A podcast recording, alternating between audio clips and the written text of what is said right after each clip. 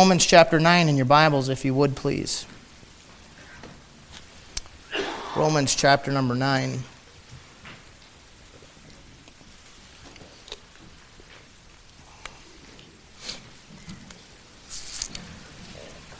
Romans 9, 10, and 11 are great chapters.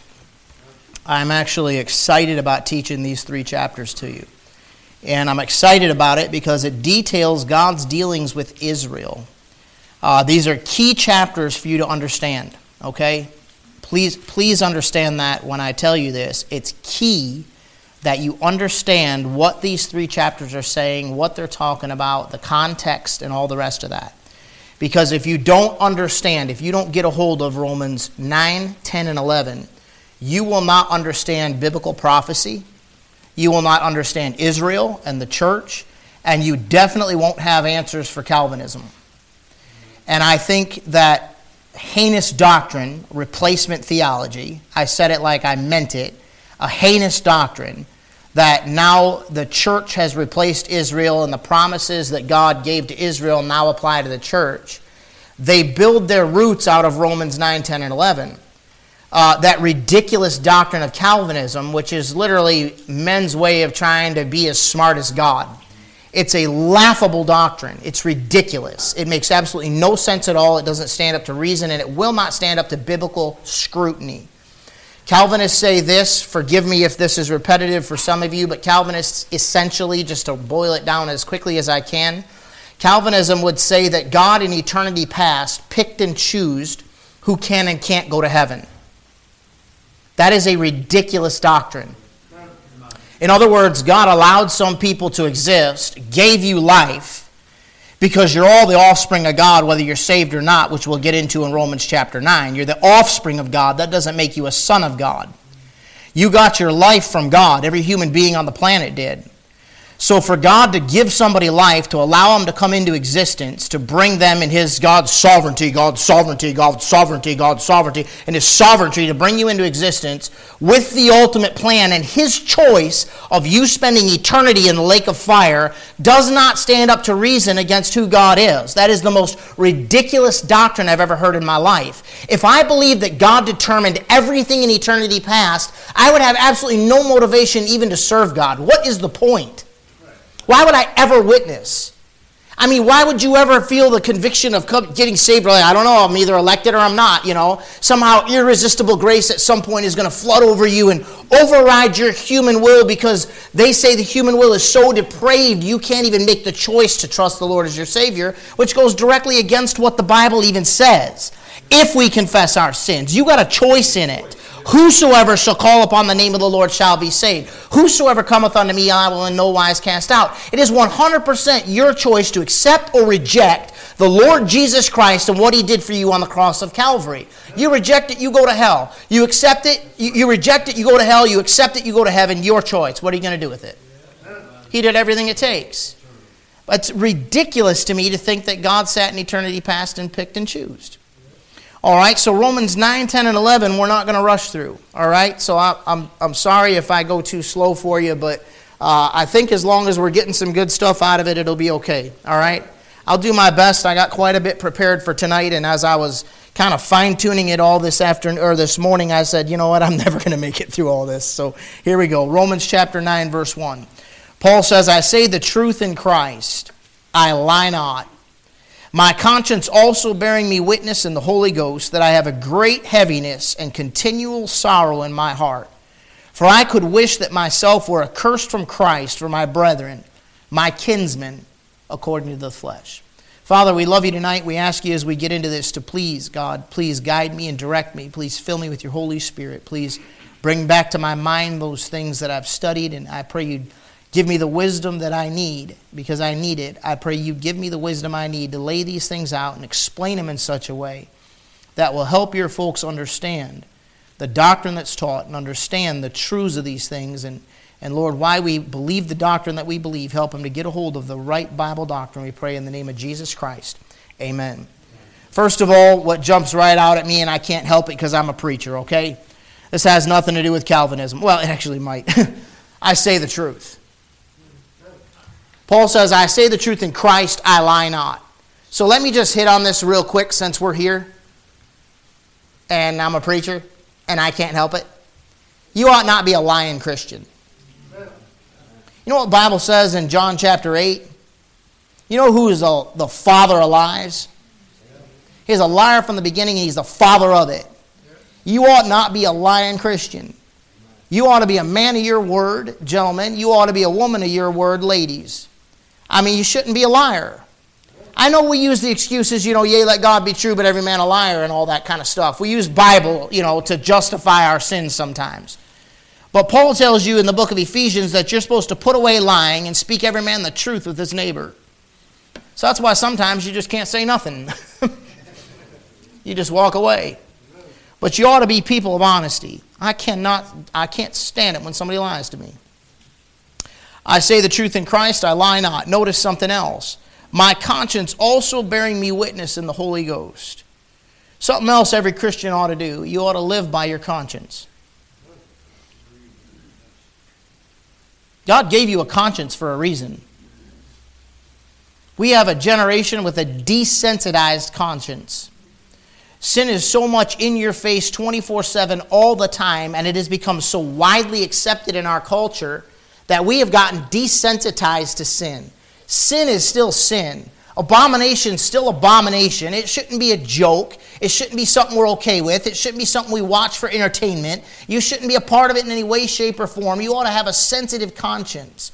Do not deaden your conscience. The Apostle Paul lived by his conscience. Let me show you some of these verses. Go back to Acts chapter 23. Acts chapter number 23.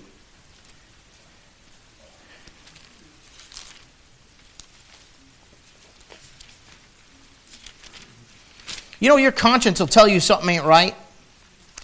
In other words, like Brother Lentz said it to me years ago, and I never forgot it. He said, you might not know what it is, but you sure enough know what it ain't. You know why a lot of you wound up in this church? You went by your conscience. You didn't know what it was. You couldn't have sat back and said, well, the King James Bible is the inerrant, infallible, inspired, preserved words of God. Did you hear how I said all that? Inerrant, infallible, inspired. He's a dual inspirationist. Preserved. Amen. Words. Every word of God. You might not have known that, but you sat in churches where they didn't believe the Bible, and you said, something ain't right. I had a lady contact me this week. There was a real blessing to my heart, man. She was very honest. She said, Pastor, I've had learning disabilities. I've had, cerebral palsy or MS or something like that my whole life. I finished high school and I had to work at it, and I finished late, and I got made fun of my whole life, and I'm in church.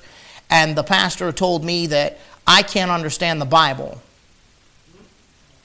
I don't have the capacity to understand it. And that a lot of the Bible ain't true anyways. And then she begins teaching things. That go directly contrary to the Bible, and I know it's wrong. And she said, I might not be a Baptist, but I'm a born-again believer in Jesus Christ, and I believe the words of God, and I want to come to your church because you preach the words of God, and I can get fed in your church since you preach the Word of God. Man, what a blessing. You know what? You're welcome at my church. We'll be glad to have you. And I'll guarantee you one thing. God Almighty will sit there and teach you. While you sit there, God Almighty will teach you the words of God. And you'll know no more doctrine than that idiot who was supposedly thought, or you called pastor. Not your pastor. You called pastor. That idiot who had to put you down because you challenged her. Because she challenged God. And you had the common sense and your conscience to know that ain't right. Well, you're welcome here.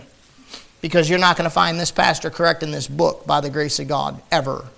And if I do, fire me. Okay? There you go. So Acts chapter 23, look at the Apostle Paul, verse 1. And Paul, earnestly beholding the council, said, Men and brethren, I have lived in all good conscience before God until this day. You know what Paul did? He lived by his conscience before God. He knew between him and God that he was doing everything that he was supposed to do as far as God showed him. And when God showed him something, he did what he was told to do. Watch what happens. The high priest Ananias commanded him that stood by him to smite him on the mouth. Then said Paul unto him, God smite thee, thou whited wall. How's that for a preacher? That's my kind of preacher right there, man. There's modern-day preachers, you know. Everybody wants the modern-day preachers that are so, you know, mealy-mouthed and sweet and all the rest of that stuff. I like a guy like that, man. He gets hit by a soldier. You do understand more than likely he was spitting blood. Smite him on the mouth. It wasn't like these modern-day guys, you know. He got busted. And he turns around and says, God smite you, you whited wall. That's a preacher right there. Verse 3. Then said Paul unto him, God shall smite thee, thou whited wall, for thou sittest to judge me after the law, and commandest me to be smitten contrary to the law. His mind was sharp on top of the fact that his mouth was throbbing, and he could feel that pain. He wasn't wanting for words at all. And they that stood by said, Revilest thou God's high priest? Watch this. Then said Paul, I wist not, brethren, that he was the high priest, for it is written, Thou shalt not speak evil against of the ruler of thy people. What a conscience. You just busted me in the mouth and I call you a whited wall? Probably call you more than that in process of coming after you. And his conscience smote him because he said, You revile on the high priest like that? And he said, Oh, there's a verse that matches that and I was wrong. Forgive me. What a conscience, man. Look at Acts chapter 24, verse 16. Acts 24:16, And herein do I exercise myself to have always a conscience void of offense toward God and toward men. You should exercise yourself to have a pure, clean conscience. Romans chapter 2. Romans chapter 2, look at verse 15. Showing you a conscience. This is the Gentiles by nature doing things contained in the law. How? By their conscience, which show the work of the law written in their hearts, their conscience also bearing witness, and their thoughts. You see this? Watch this. Their conscience is bearing witness, but their thoughts, the meanwhile, accusing or else excusing one another. So here's how that goes. Well, I'm not getting drunk. Just having a couple social drinks. Oh. Your thoughts, excuse me, because your conscience smites you. Here's how I know your conscience smites you. You came over to my house and sat down, and I went and said, You guys want a beer? Open up the fridge and went and gave you. You know what you'd do? You'd be, oh, What? Oh, so you know what's wrong. Your conscience. Don't kill your conscience. Look at 1 Timothy chapter 1. You deaden your conscience, you get farther and farther from God. 1 Now here's what you got to know about your conscience. You got to make sure that that conscience is tuned to the Bible. Because the problem is, religion can overactivate the conscience. There's ditches on both sides of the road. I've met people that think stuff's wrong that ain't wrong because they heard it preached somewhere. And well, where do you get that from? Now, I never encourage somebody to sin against their conscience. People have come here and said, well, I don't believe it's right for a woman to wear pants. They should wear skirts all the time because the Bible says in Deuteronomy 22 that a woman shall not wear that which pertaineth to a man. You know what I say? Okay. Then don't wear pants. Why? Because of their conscience. I never teach them like, oh, kill your conscience. Oh, that ain't right. But when they get to a point where they want to ask, I say, well, let's just find out what the Bible says about it. You want to know what the Bible says about it? And then you give them Bible on it, and then you let them settle between them and God and their conscience what they think is right or wrong. I'm not going to teach somebody to violate their conscience because their standard is higher than mine. That doesn't intimidate me. I could care less if you got a higher standard than I got. That's great. And if your higher standard is ridiculous, oh, that's just so stupid. I can't believe that they, you know how they, what they believe. They're so stupid. Well, how do you know they're stupid? Maybe some people, maybe some people can't go to Applebee's because the bar's in the center and they got to walk by the bar and they have a problem with alcohol in the past. And so for them, they can't go to Applebee's. Now we all know the back and forth on that, right? Like, okay, you're not going to go to Applebee's, so do you go to the gas station? Do you go to Walmart? Do you go to Meijer? Do you go to Kroger, right? It doesn't bother me a bit to go to Applebee's.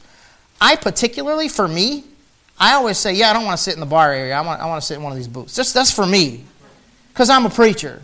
Because the way the devil works is the one time I go, I've never sat at the bar, by the way, but, you know, sometimes it's in the bar area and it's like, you know, it's not a big deal. But what if that one idiot walks in that's just been dying to catch something on me, and then they can go say he was sitting in the bar and spread this stuff. So to have my conscience void of offense toward God and men, I make sure that I separate myself from that, because I'm a pastor, because you matter to me, because my testimony to you matters to me. So I don't sit in the bar area. Does that make sense? Yes. But I don't go to certain restaurants because they're more of a bar than they are a restaurant. I'm just not comfortable, so I don't go. That's my conscience. You can roll your eyes all you want. I don't care what you think. That's between me and the Holy Spirit of God. I live by my conscience. Don't you know sometimes the Holy Spirit of God will poke your conscience about something and you won't even know exactly why, but you better listen to it and you'll find out later why. But also don't get so hyperactive on your conscience that you can't even operate in this world. Jesus didn't say, Lord, I want you to take them out of the world. He said, I want you to keep them from the evil that is in the world. That's a hard line to walk. You understand that? You gotta go to work tomorrow. Don't quit your job because your boss is a cusser. What's wrong with you? Well, the guys on the crew just talk so bad all the time. Well, what did you think was going to happen? You know, nowadays the women talk worse than the guys do. So I mean, how are you going to get away from it? You can't go, you know, into some little cocoon and become, you know, Amish. You gotta figure out how to operate in this world. You want to make sure your conscience is tuned to the book, so that you don't get too carried away in religion, and you don't get too close to the world and too close to the sin in the world and start violating your conscience. And don't ever teach your kids to violate their conscience. Some of you parents, if your kids have a higher standard than you, why would you kill that? Why wouldn't you just quietly adjust a little bit? 1 Timothy chapter 1, look at verse 18. This charge I commit unto thee, son Timothy, according to the prophecies which went before on thee. 1 Timothy 1:18, I didn't tell you the verse. This charge I commit unto thee, son Timothy, according to the prophecies which went before on thee, that thou by them mightest war a good warfare. Watch it. Holding faith and what? Which some, having put away concerning faith, have made shipwreck. Let me give you one more. 1 Timothy 3:9. 1 Timothy 3:9. Talking about the deacons. It says they're to hold the mystery of the faith in a what? Your conscience is important. Romans chapter 9.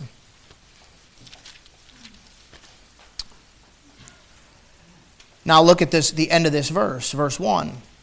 My conscience also bearing me witness how? Did I show you that verse over there about the Gentiles having by nature things written in their conscience? Did I show you that? That's somebody that doesn't even have the Holy Ghost. This lost world has a conscience. They're not even saved. Without the law, things are written in their hearts. The lost world watches you. You better believe they watch you. They'll know something's different about you, and then they find out what you are. You're a Christian. You're a preacher.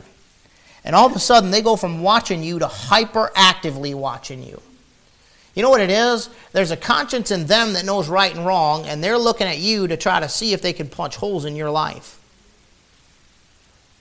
So now all of a sudden, you got to take it to another level.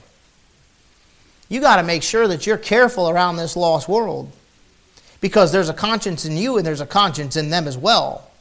The difference with you is you got a witness inside of you, the Holy Ghost. You got a little extra help. Man, that is a blessing to me. I need that extra help. Verse 2, he says this. So here's what he's being honest with them about from his conscience. And the Holy Ghost of God is bearing witness to it. He says, I have a great heaviness and continual sorrow in my heart. For I could wish that myself were accursed from Christ, for my kinsmen, my brethren, according to the flesh. For my brethren, my kinsmen, according to the flesh. Do you know what he just said? Obviously, who is he talking about? This isn't rocket science, right? It's obviously Israel, my brethren, my kinsmen according to the flesh. Not my brethren in the churches. This is not spiritual brethren he's referring to in this verse. He is talking about my race, the Jews. And he said, I have a constant broken heart. I'm telling you the truth. I am constantly grieved. I am constantly vexed because I wish that the Jews would receive the Lord Jesus Christ, and they won't receive him. He said, I want to see them saved so bad that I would voluntarily go to hell for eternity if the Jews would accept the gospel. I have never had that kind of burden for any soul in my life. I just want you to know I speak the truth in Christ and lie not. The Holy Ghost also bearing witness with what I just said. I have never felt that level of burden. That actually makes me feel convicted this evening. He that goeth forth and, you know the verse? Bearing precious seed. He that goeth forth and, can you fill in the blank? Weepeth bearing precious seed. Shall doubtless come again with rejoicing, bringing his sheaves with him. You know that infamous passage, pray ye therefore the Lord of the harvest that he will send forth laborers into his harvest. You know that passage? You ever read the context of that? Jesus looked upon them and had compassion on them because he saw them as sheep not having a shepherd. When he's looking at the multitudes coming to Jesus needing some help, religion wasn't doing it for them. The world wasn't doing it for them. The success of the world wasn't hitting the spot. Love and romance, boyfriend, girlfriend, whatever it is, job, career, sports, Facebook likes, Instagram watches, whatever it is that you got going on nowadays, it wasn't hitting the spot. But there was this man, Jesus, and something was different about him, and he was ministering to their hearts, and he was preaching to them in such a way that captivated their minds, and they were saying, there's something to this. And they're coming out to see him, and he looks at the multitudes, and his heart breaks. He had compassion on them because they need somebody to help them.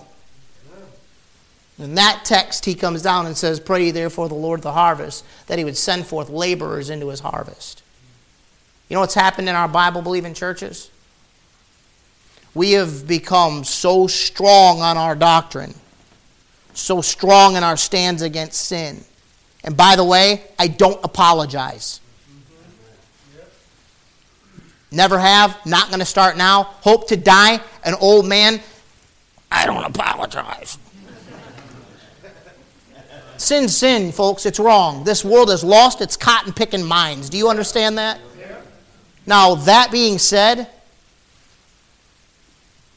we shouldn't look at sinners with a hateful heart. We should have compassion on them. You know what they need? Help. You know what I want them to know? I want them to know that preacher over there on 10 Mile Road, he sure is old school. He goes by the book. He doesn't agree with me or my lifestyle or however else you want to put it. But when I really need help, I can go to that guy and he'll pray for me and he'll open up the Bible and he'll help lead me to God. Some compassion. Paul's heart was overwhelmed with the fact that his brethren, his kinsmen according to the flesh, wouldn't get saved. Now, is it fair to say Paul had a burden for the Jews? The Jews rejected Paul 3 times in Acts 13, Acts 18, and Acts 28.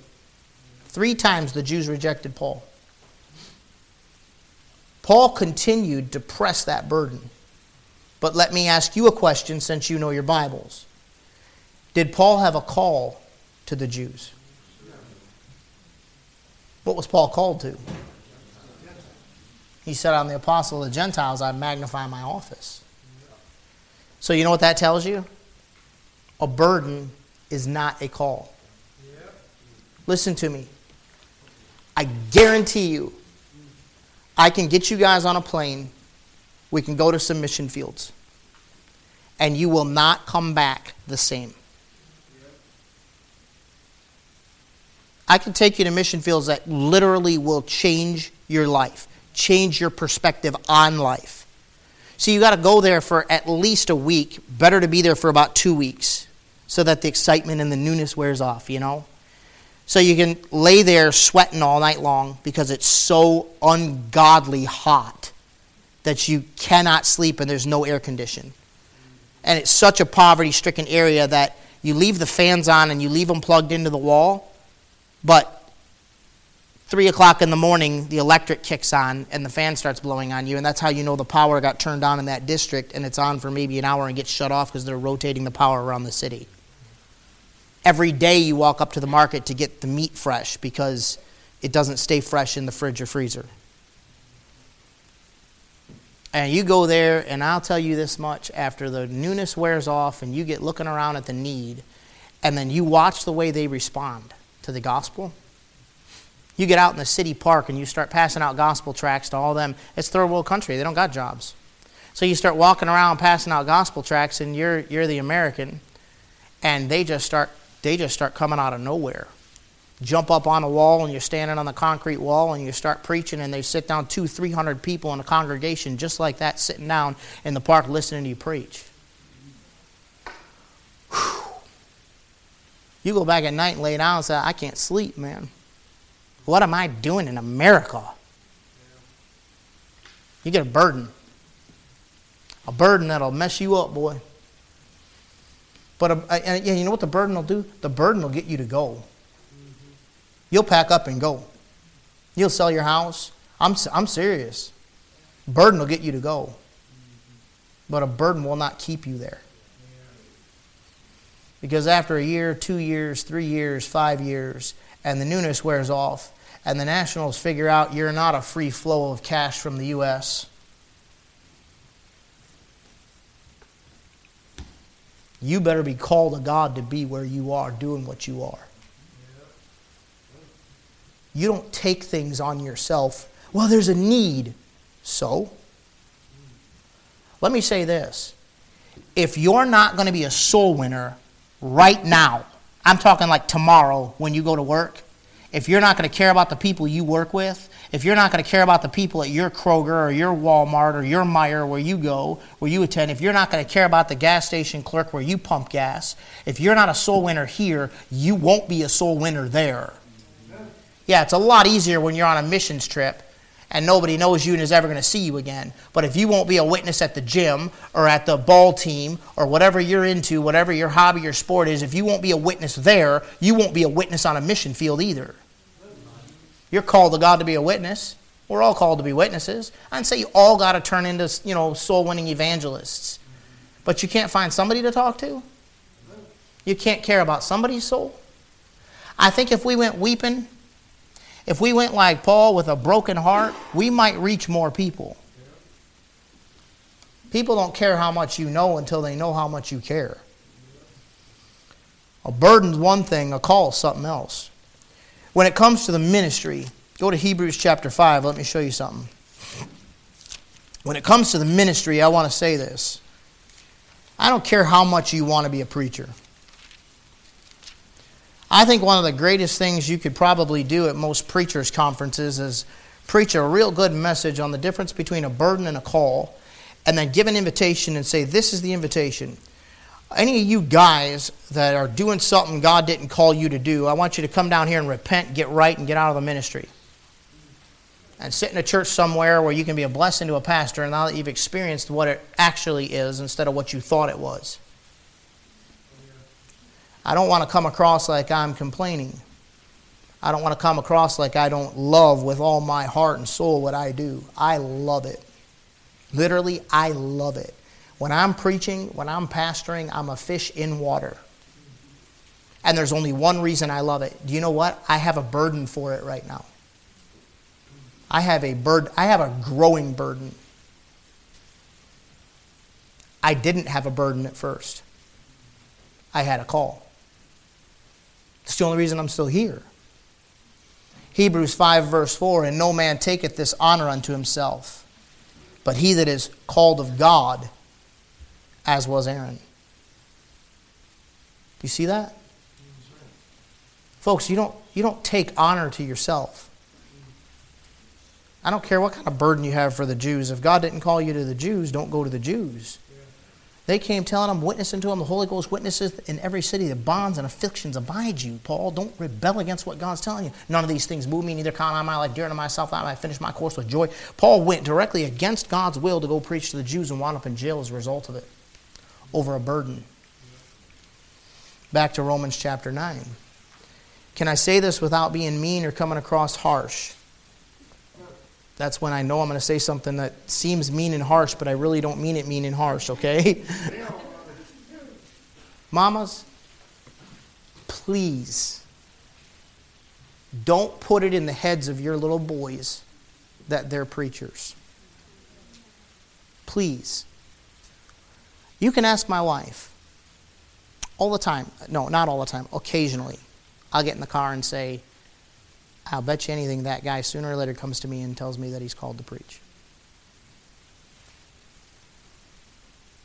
I would never say it to him.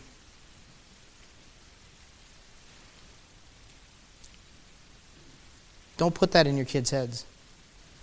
You might see little things you think are signs and symptoms, and they might be, and by the way, they might not be.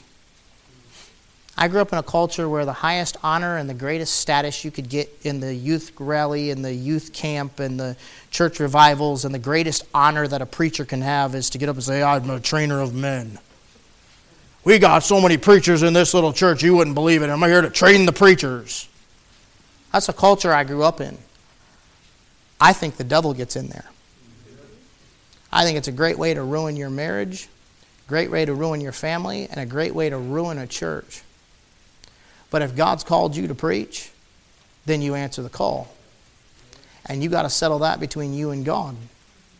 And you got to know for sure God called you. I've watched preachers destroy powerful churches because they wanted to be something God didn't make them. Hey, if you're a great singer, if you're a great Sunday school teacher, hey, just because you're a preacher doesn't mean you're called the pastor. If you're a great preacher and you get plenty of success on the street and you get plenty of success in the jails and the nursing homes, and why isn't that good enough? Don't take honor unto yourself, because it's not honor at all. And the judgment seat of Christ is going to expose it. And between here and there, you're asking for nothing but burdens, problems, troubles, and trials. And you'll be on your face in your office, crying out to God, calling on Him to do something He never asked you to do anyhow. And He's not going to help you out till you figure it out. But if God called you, if God called you to be a pastor, don't you dare stoop to become the president of the United States of America. I don't care if you got 15 people in your church and that's all you ever have. Those are God's people. He said, love me. Yeah, Lord, I love you. Feed them. He didn't say how many is there. Just feed what I give you. It's a great thing if God's in it. So Paul had a burden but not a call. Now look at verse 4. Who are Israelites, to whom... See how clear that is, by the way? Who are Israelites. What? His brethren, his kinsmen, of course. He's talking about Jews, right? No doubt. To whom pertaineth the adoption, and the glory, and the covenants, and the giving of the law, and the service of God, and the promises. Whose are the fathers, and of whom, as concerning the flesh, Christ came, who is over all God, blessed forever. Amen. Verse 5 is a great verse on the deity of Jesus Christ, so of course the new Bibles attack it. Now in verse number 4, the Israelites are Paul's kinsmen, and what pertains to them is the adoption, the glory. You guys remember that? Mount Sinai and the tabernacle. God's showing up. Who'd He show up to? Jews, right? And the covenants, the Abrahamic covenant, the Mosaic covenant, the Davidic covenant. That's not all the covenants, though. Go to Hebrews chapter 8.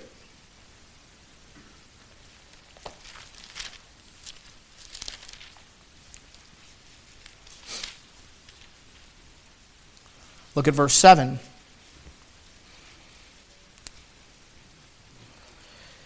For if that first covenant had been faultless, then should no place have been sought for the second. For finding fault with them, He saith, behold, the days come, saith the Lord, when I will make a new covenant. See that? There's a new covenant. With the house of Israel and with the house of Judah. Not according to the covenant that I made with their fathers in the day when I took them by the hand to lead them out of the land of Egypt. because they continue not in my covenant, and I regarded them not, saith the Lord." You guys see that? He said, okay, they didn't keep my covenant back there. Isn't that what everybody says? Well, since they rejected Jesus Christ, they're not keeping his covenant. He cut them off and the church has replaced them, right? That's replacement theology. That's going to mess up everything for you. That's going to ruin your excitement when you watch the news. Because as a Christian, a Bible-believing Christian with proper biblical eschatology, biblical doctrine on the end times, when you watch the news and see the way things are shaping up against Israel and all the rest of that stuff and what's coming out of this, it gets you excited that Jesus is coming soon. Verse 10, "For this is the covenant that I will make with the house of Israel. After those days, saith the Lord, I will put my laws into their mind and write them in their hearts, and I will be to them a God, and they shall be to me a people." Has that happened yet? That's future. You mean he broke them off, which we'll see in Romans 9, 10, and 11. He broke them off and grafted us in. He's going to break us off and graft them back in. God's got a covenant with Israel. God's not done with Israel. So these idiotic yahoos, I don't care how many listens and likes and all that stuff they get on their YouTube channels, folks. Just because somebody has hundreds and thousands and tens of thousands or millions of views on their YouTube page doesn't mean they're giving you sound Bible doctrine. This generation, that's credibility to this generation. I'm going to kick that thing till I die, okay? I'm going to bite it until my teeth fall out. Then I'm going to bite it with my dentures till they get stuck. Then I'm going to gum it to death. You understand what I'm saying? That stuff is not credibility. That means nothing. That is science. You can actually figure out logarithms and how to make stuff go viral with the right people around you. You can make stuff get out there. That's not God. So just because you're looking at somebody's YouTube channel and everybody else is subscribing and everybody else is watching and everybody else is talking about them, you don't know that individual. You don't understand their life and their testimony.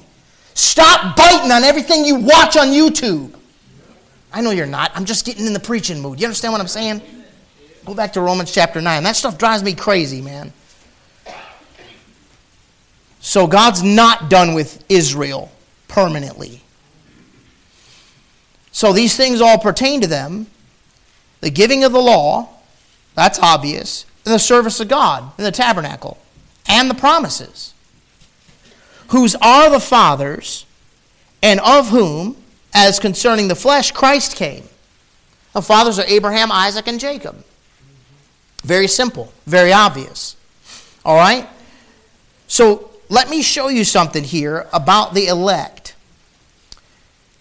Because we talked about the elect last week. And he's saying, whose are the fathers as concerning the flesh, Christ came. Now, I'll just tell you this without running all the references, but I do want you to look at two. So go back to the book of Isaiah. All the way through your Old Testament, and from Matthew 1 all the way up till Romans 8, every time the word elect shows up, except for one that I'm going to show you tonight, it is in reference to Israel. How can these brilliant Calvinists, brilliant guys that can tell you did I tell you where to go in Isaiah? Isaiah 42. How can these brilliant Calvinists, these brilliant guys that can get into the mind of God and determine how all this worked in eternity past and all the rest of that stuff, not read simple plain English? They can go back and tell you Hebrew root words and Greek root words and all the rest of that stuff, but they can't read English. They can't run references. I don't understand that. You say you're making fun of them. I am. You're kicking them. I am. You know why? I'm kicking theologians that give you false doctrine. I'm not kicking God's people. I'm not kicking church members. I'm all for God's people. And some of God's people are very confused because of idiot theologians that mess their minds up and confuse them and lead them astray based on their own ego and their own agendas. I don't have an agenda. My job, as you can see, you see what I'm doing, can't you? Can you tell? Have you been coming here long enough to figure out what I'm doing? Going through the Bible, doing the best I can to learn my Bible, study my Bible, lay it out, praying over it, begging God to help me make it make sense to you, and then teaching you what God says so you can open it up and the Holy Ghost of God can teach you and bear witness in your conscience to the truth that's being taught from this book. It's that simple. Isaiah chapter 42. Look at verse 1. Behold my servant whom I uphold, mine elect, in whom my soul delighteth. I put my spirit upon him. He shall bring forth judgment to the Gentiles. You know who that is? That's Jesus Christ. You know what Jesus Christ is? He's the elect of God. Look at Isaiah chapter 45. Isaiah 45 verse 4.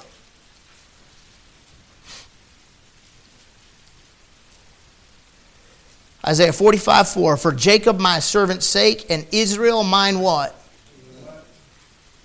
Didn't I show you last week that there's no doctrine anywhere in the Bible of unelection? When God elects something, it's done. That's why you're eternally secure, because you become the elect when you trust Jesus Christ as your Savior in the New Testament. You become part of the elect by trusting His elect, the one that He foreordained in eternity past, the one He picked was Jesus. That's the one He picked. And if you want to become one of the ones He picks, you've got to trust Jesus Christ as your Savior. And if you'll ask Jesus Christ to save you right here, right now, right where you're sitting if you're not saved, if you'll ask Jesus Christ to come into your heart and save you, He'll save you right where you are right now. Yeah. But if you don't, then you don't.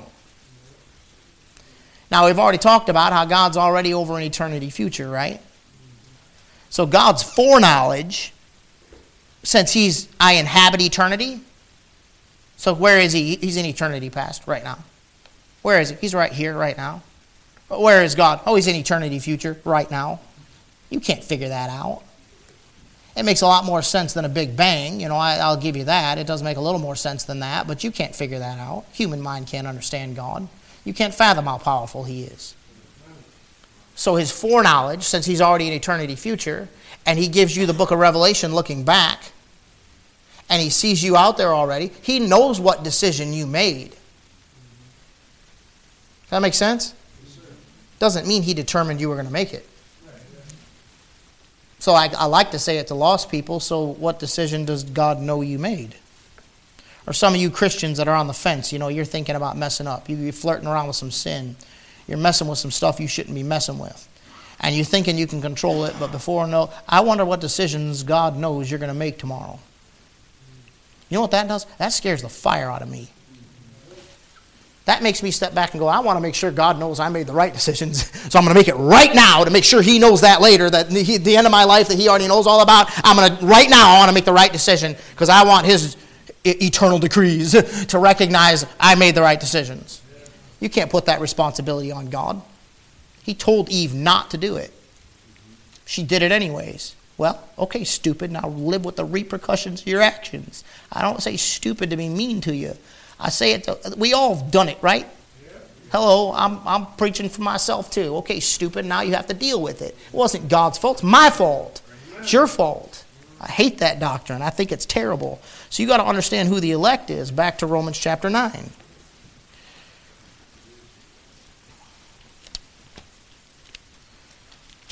So there's no doctrine of unelection. Now in verse number 6 he says, not as though the word of God had taken none effect. You know, there were some Jews that got saved. The word of God did have some effect. But watch this. For they are not all Israel. Right? Does that make sense so far? They're not all Israel who are of which are of Israel. Okay, wait a minute. You're not a Jew. Right? We have one half Jew in here and a couple quarter Jews in here. The rest of you aren't Jewish. Shame on the rest of us. Really, according to God, that's the superior race. Just so you know, the rest of us are all just Gentiles. Isn't that funny how they're the most persecuted people there's ever been down through the centuries? Yeah. So he said, you're of Israel, but you're not Israel. So where do these preachers come off with this doctrine saying you've replaced Israel?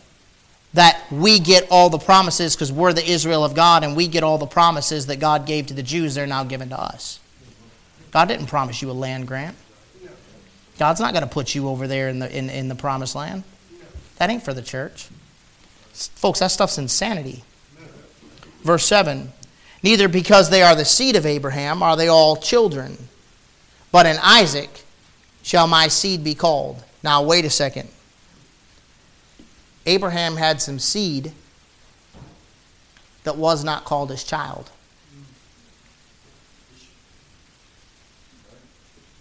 Isn't that interesting? So God said, Abraham, I'm counting your son. Take thy son, thy what son?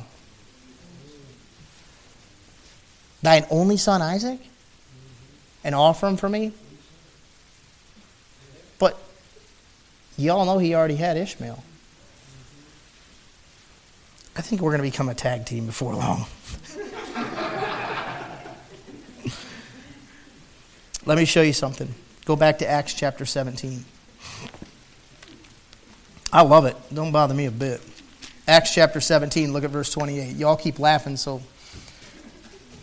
Acts 17:28.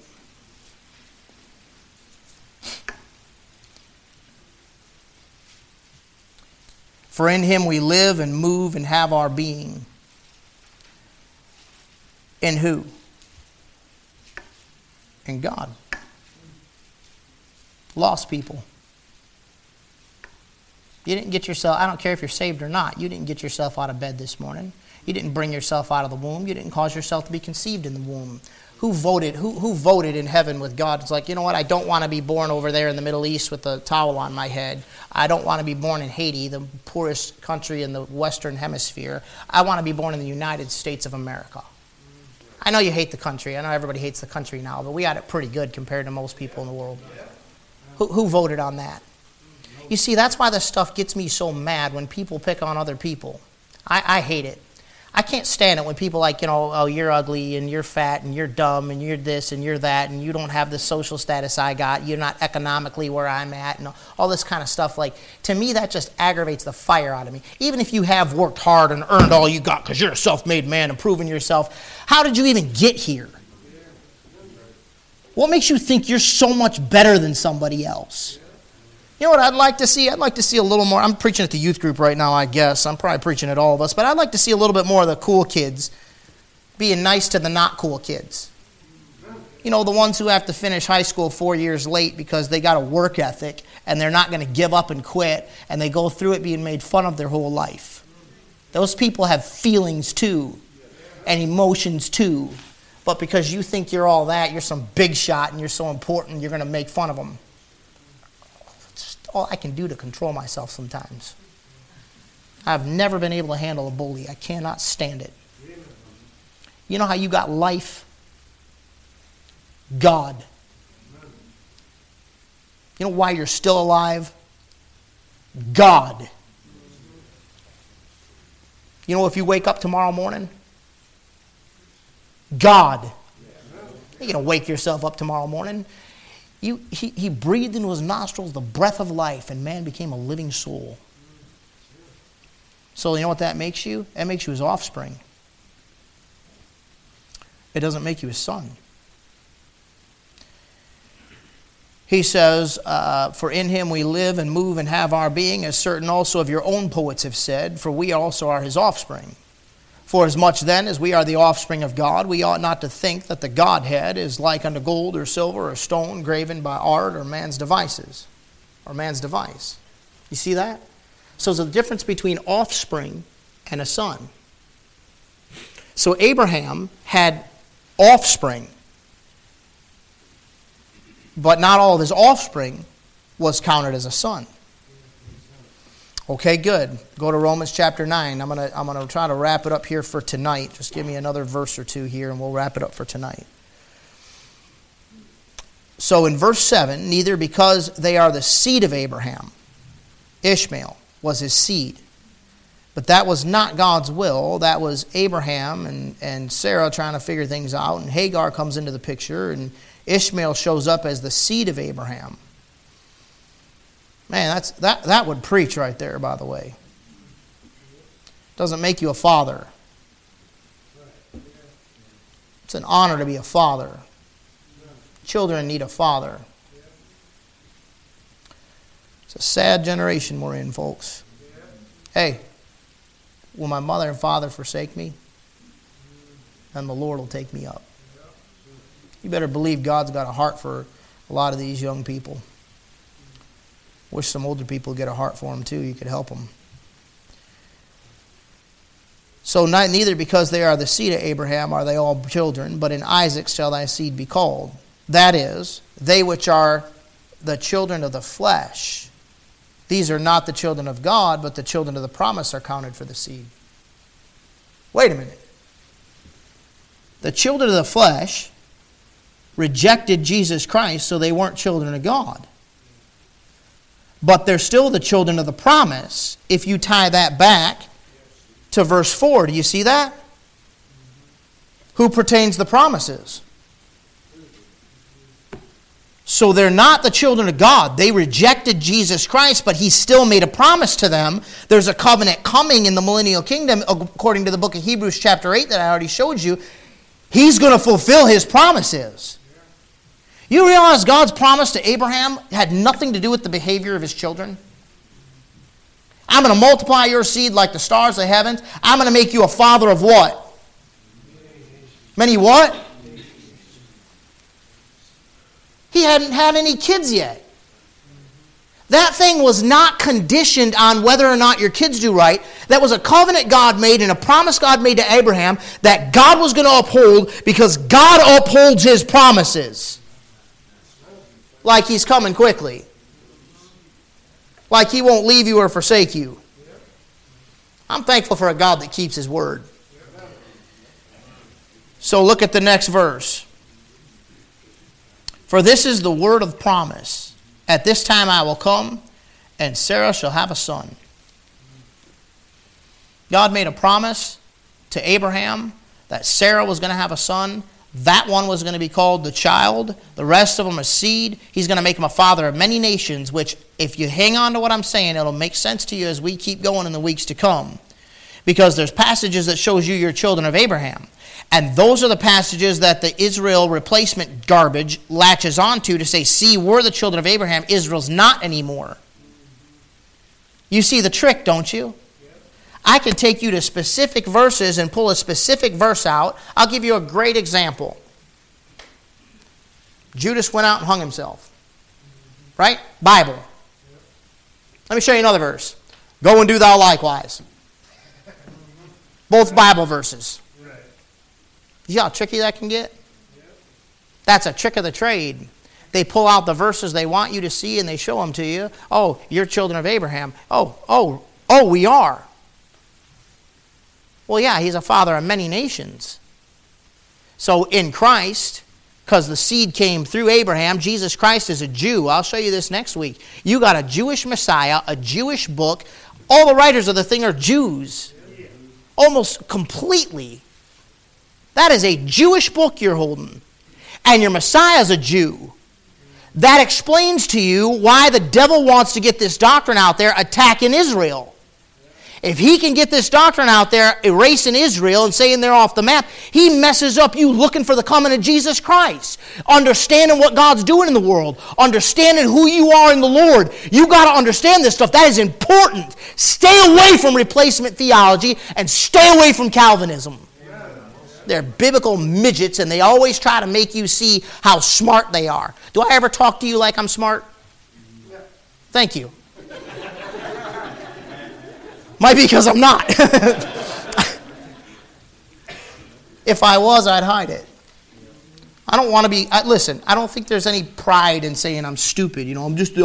I heard preachers. I don't know nothing, but I know Jesus. You know. Okay, right? I'm just saying this thing ain't all about trying to show you how smart I am, that I know some original language you don't know. It's about showing you what God said and comparing scripture to scripture, here a little, there a little, line upon line, precept upon precept, and no prophecy of the scriptures of any private interpretation. If you privately interpret these passages based on that passage only, I can make you think the Bible tells you Judas hung himself and you should too. That's a private interpretation of that passage. You've got to look at the context. That's what I'm doing with you, right? Taking you down through the context. I'm actually giving you all the nuts and bolts and tools you need to read your Bible yourself and learn and evaluate doctrine and consider these things and know exactly that you got the truth from God. It's not that difficult. All right, let's pray, and we'll be dismissed for tonight.